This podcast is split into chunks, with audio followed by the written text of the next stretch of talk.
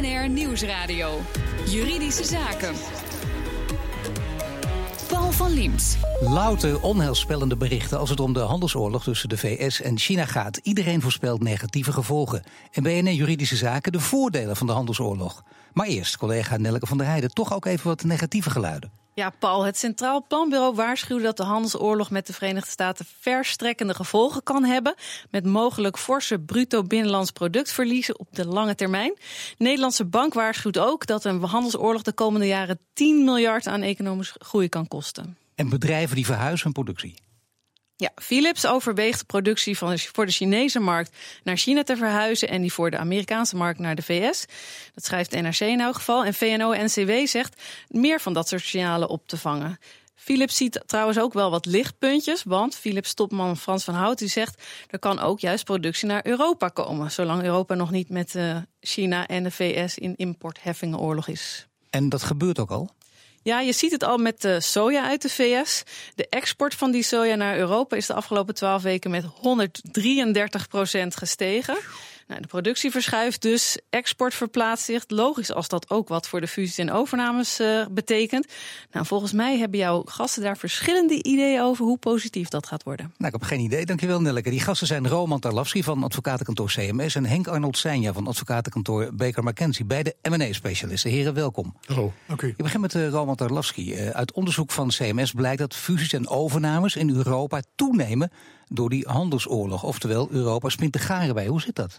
Ja, Paul, we verwachten dat het uh, toe zal nemen. En het gaat eigenlijk op de korte termijn uh, meer dan over de lange termijn. Uh, wij denken dat Europa nu al profiteert, zoals net is gezegd, van de handelsoorlog. Je ziet dat de export vanuit Europa naar China uh, toeneemt ter vervanging van de Amerikaanse export naar China. Daar heb je het met name over machinebouw en uh, uh, onderdelen. Ja. En je ziet het omgekeerde eigenlijk ook, dat de export naar de Verenigde Staten toeneemt ter vervanging van het wegvallen van de export vanuit China. En dan heb je het over ehm, sorry, dan heb je het over machinebouw. En omgekeerd gaat het over chemicaliën, met name, en um, uh, luchtvaart en automotive uh, sectoren. Tuurlijk, maar als je kijkt en uh, concludeert naar de korte termijn, inderdaad, dan kan Europa de garen bij spinnen. En hoe zit het met Nederland? Nederland nog eens extra of niet? Nou ja, Nederland niet, niet per se extra dan de rest van Europa. Ik denk dat China, uh, althans de, de, de, de betrekkingen met de VS... Uh, die staan onder druk. Uh, VS is de, natuurlijk de eerste fina uh, financiële machtsblok in de wereld. Grootste financiële machtsblok in de wereld. En de Europese Unie is de tweede machtsblok. En je ziet dus dat China steeds meer gedreven wordt richting uh, richting Europa. En niet nou, goed, om, dit vast, om dit vast eerst te horen. In ieder geval, Europa kan er gaar bij spinnen, kan er voordelen bij hebben, met nadruk dus wel op de korte termijn. Hoe zit het met het andere onderzoek, Baker McKenzie en uh, Henk Arnold Seinja? Zelfde conclusie of niet? Nee, in tegendeel. Oh, gelukkig. Uh, Baker McKenzie die laat jaarlijks een onderzoek uitvoeren door Oxford Economics met een rapport over uh, wat ge noemt, genoemd wordt de Global Transaction Forecast. En dat rapport komt binnenkort uit, maar ik heb er al inzage in kunnen krijgen. En ik verwacht niet dat het uiteindelijke rapport af zal wijken van wat ik hier te zeggen heb. Ah, mooi. Um, maar in tegendeel, kijk, als je kijkt naar de harde data, en dat is waar dat rapport op is gebaseerd, dan zie je een trend uh, die een piek laat zien in M&A-activiteit over 2017. Uh, en uh, het, de M&A-activiteit in 2018 die daalt, dat is wereldwijd, maar ook voor Europa en in het bijzonder zelfs voor Nederland, ondanks de sterke macro-economische positie waar Nederland zich in bevindt. Um, maar hoe, kan dit nou? Want uh, we hebben net gehoord dat uh, zegt, het is een totaal andere conclusie. Ja, dat klopt. Maar uh, je moet wel in de gaten houden dat het onderzoek waarop Roman zich baseert, dat is een andere, heeft, kent een andere aanpak, namelijk die van enquête. En wat ik begrijp is dat de enquête is uitgevoerd onder ondernemers, hè, topondernemers en dergelijke. En die zijn van nature natuurlijk ja, ja, het is zeer optimistisch. Die, die zijn van nature natuurlijk zeer optimistisch. En dat is ook waarom ze zo succesvol als ondernemers zijn. En het onderzoek van jullie is uitgevoerd onder? Uh, dat is uh, harde data, dus harde statistische data. gegevens. Onder, waarbij, onder pessimisten? Uh, nee, niet onder pessimisten nee. worden gegevens zoals ze geproduceerd worden. Nee, maar ik, met andere woorden, jullie zijn te chic misschien om het zelf te zeggen, dan doe ik het maar een beetje ordinair. Maar dat onderzoek van jullie is dus veel beter, dat zeg je eigenlijk. Van ons bedoel je, Paul, toch? nou, daar was ik op bang voor, ja. Uh, nou, laat ik zo zeggen, het is een heel deugdelijk onderzoek. Zei, ja, Baker McKenzie. Nee, maar dit is nou, nee, maar dit is een onderzoek en kijkers op lange termijn en uh, gebaseerd op data. Het andere is maar een enquête. Tenminste, zo klinkt het mij een beetje in de oren nee, nee, als het gezegd wordt. Het is een andere aanpak en ik denk uh, dat je ook moet kijken naar andere aspecten. Hè. Het rapport zegt ook dat de handelsoorlog die treft elke uh, geografische sector in de wereld, ook de eurozone, die, waarvan de verwachting is toch dat het uh, bruto nationaal product voor de eurozone als geheel met uh, ergens tussen de 0 en de 1 procent zal dalen. Dus dat heeft impact. Wat, het onderzoek van, van Rome is absoluut juist, daar twijfel ik niet aan. Maar het gaat wel over handel. is iets anders dan M&E. En er zijn een aantal andere factoren die de M&E-activiteit beïnvloeden. Bijvoorbeeld... wacht even, we hebben het nu, sorry, maar anders gaan we het echt uh, heel genuanceerd, dat is heel fijn, maar iets ingewikkeld en onduidelijk maken. Kijk, het gaat er nu om dat je wil weten, als je in die sector actief bent, en uiteindelijk is het voor iedereen ook van belang. Maar te beginnen met de sector, mm -hmm. hebben ze nu voordeel met wat er gebeurt het komende jaar of niet? Nee. Nee, is komende lastig gezegd komende jaar. Ik denk het komende jaar van wel. wel. Ik ben het wel met uh, Henk Arnold eens dat het, dat het vrij lastig is om te voorspellen wat het op de lange duur zal doen. En ik denk dat op de lange termijn, nee, als die oorlog zich nee, maar wacht even, voor het komende jaar verschillen ja, jullie diametraal van mening. Stel ja. dat ik van plan ben een overname te plegen, dan zou ik toch willen weten wie van de twee heeft gelijk. Allebei ja. heren uh, uh, vertegenwoordigen gerenommeerde kantoren, dus ja, bij wie moet ik te raden gaan? Nou ja, Oké, okay. ik moet wel zeggen. Ik moet, gaan ze door elkaar praten? Nee, ik moet wel zeggen, Paul, dat mijn praktijk, mijn, mijn, ja. pro, mijn praktijk logenstraft de uitkomsten en de voorspellingen van, mijn, van ons onderzoek. maar ik zou sowieso als ondernemer nooit een M&A-beslissing uitsluitend op, uh, op, het, uh, op, op de handelsoorlog baseren. Want er zijn veel meer en ja. in mijn optiek belangrijkere factoren. Ja, maar dus ook niet, niet op basis van het programma Juridische Zaken op BNR. Dat vind ik wel jammer. Dat, uh, nou ja, op zich, op zich, op zich is dat, op zich is, laat het zich niet, nou, het laat zich niet loszien van andere factoren. Ik denk dat, dat Henk Arnold daarin gelijk heeft. Ik denk dat we niet moeten vergeten dat de rente ontzettend laag staat en dat al jaren doet. Ik denk dat we niet moeten vergeten nee. dat de financieringscondities uh, al jaren optimaal zijn en steeds beter worden eigenlijk.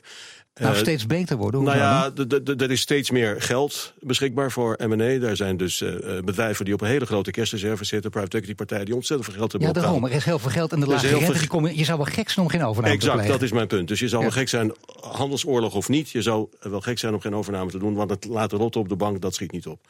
Nou ja, dat is... ik moet eerlijk eventjes naar uh, Henk Arnold weer. Henk Arnold zei, ja, ja, dat lijkt inderdaad, als je de, deze factoren bij elkaar op, dan denk je, tuurlijk, je bent gek om het niet te doen. Ja, nou dat is... Uh, Geld voor handen lage rente.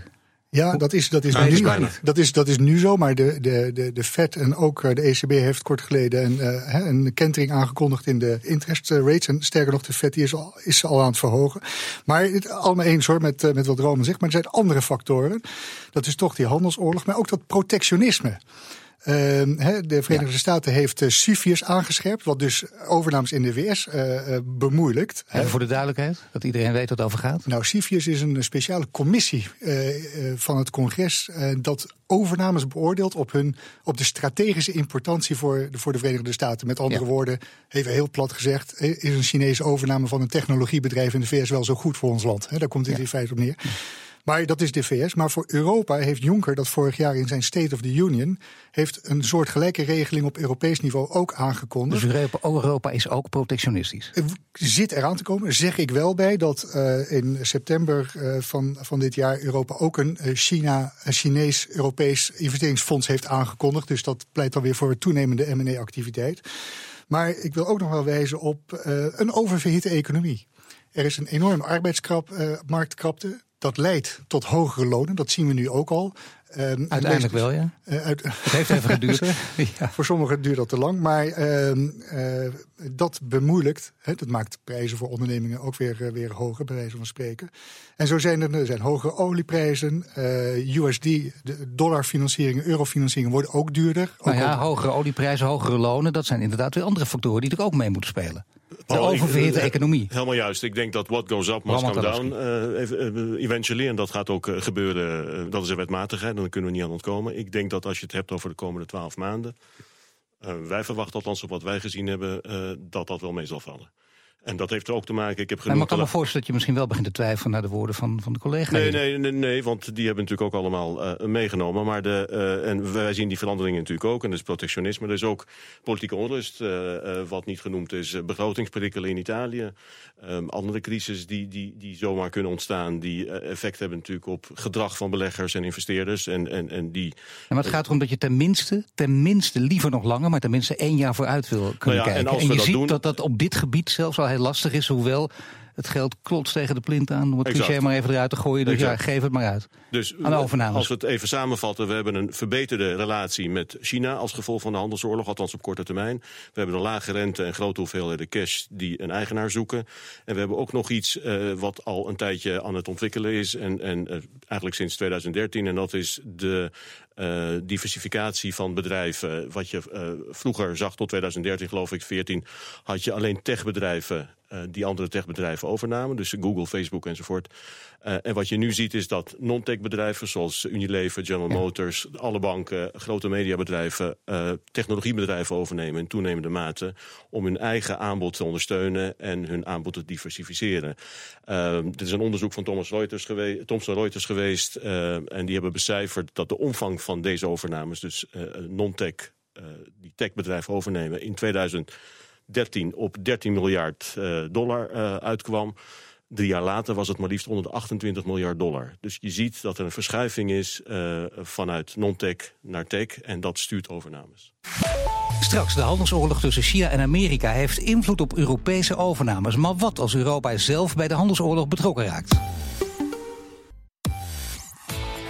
BNR Nieuwsradio. BNR Juridische Zaken.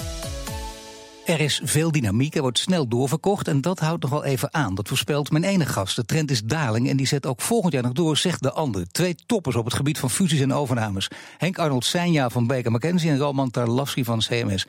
Ja, heer, ik zag jullie bij het woord toppers eh, eendrachtig knikken. Dus-. Ja, ik wou, oh, opveren. Dat is een beetje neergeslagen, maar ze veren weer op.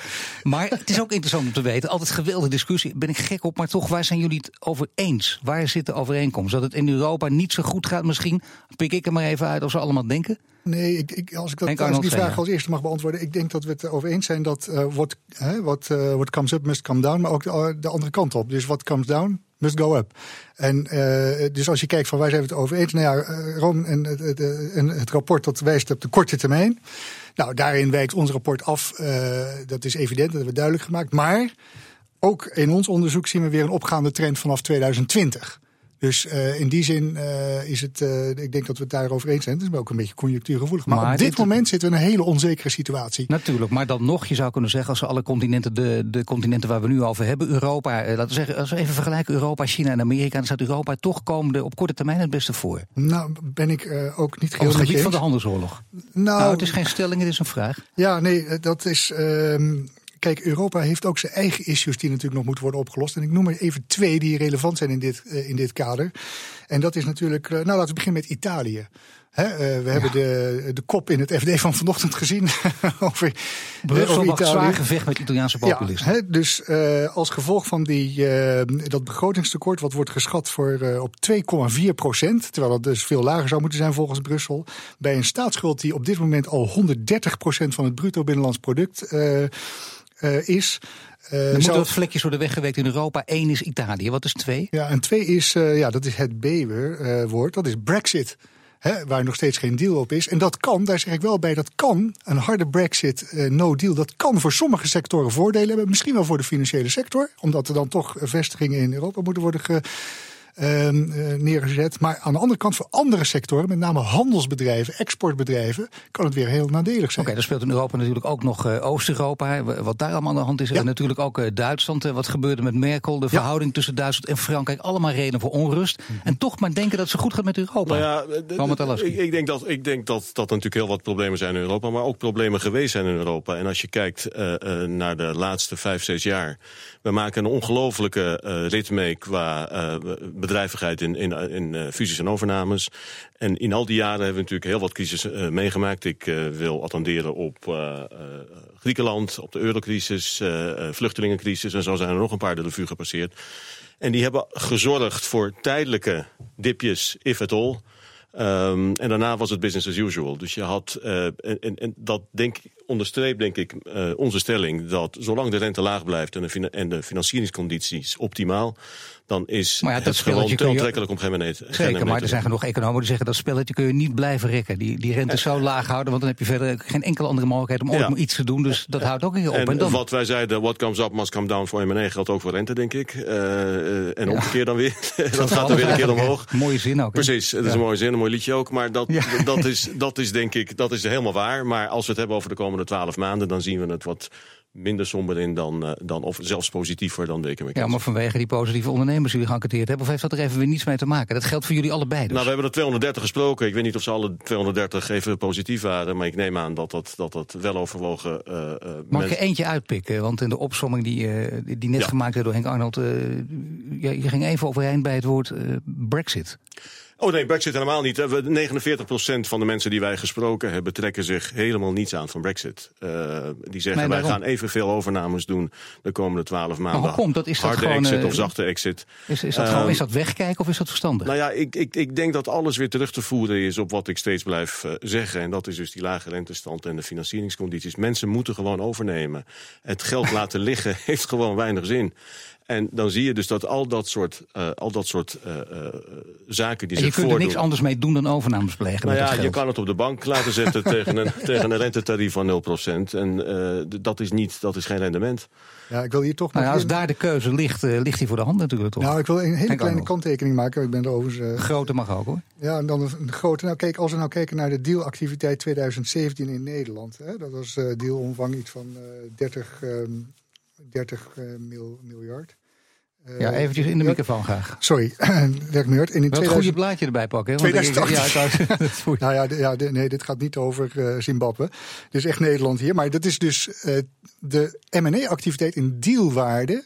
Ja. is over dit jaar gehalveerd ten opzichte van 2017. Het is eigenlijk net alsof Roman en ik de enige zijn die nog M&A doen in Nederland. Dus dat is, kijk, dat is een feit. Uh, dat pikt wel weer enigszins aan.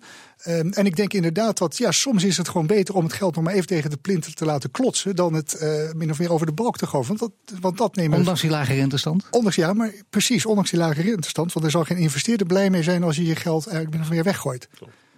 Nou, daar zijn we het over eens. Hier. Nou ja, daar zijn we het natuurlijk over eens. Alleen in de praktijk is het gebleken dat dat weggooien, weggooien wel meevalt. Wij hebben ook naar die cijfers gekeken. We hebben niet Nederland uitgezonderd, maar we kijken dus Europees en in Europa. En wat is de conclusie? De conclusie in Europa is dat het in 2017 um, de, de, het aantal, toe, aantal overnames weliswaar gedaald is, maar de volume van overnames, dus de omvang, de totale, uh, totale consideratie die betaald is, wel toegenomen is. En helaas kunnen we geen echte voorspelling hier wagen. Jullie zijn nog niet helemaal tot elkaar gekomen. Henk Arnold Seinja van advocatenkantoor Baker McKenzie en Roman van advocatenkantoor CMS. Heel hartelijk dank.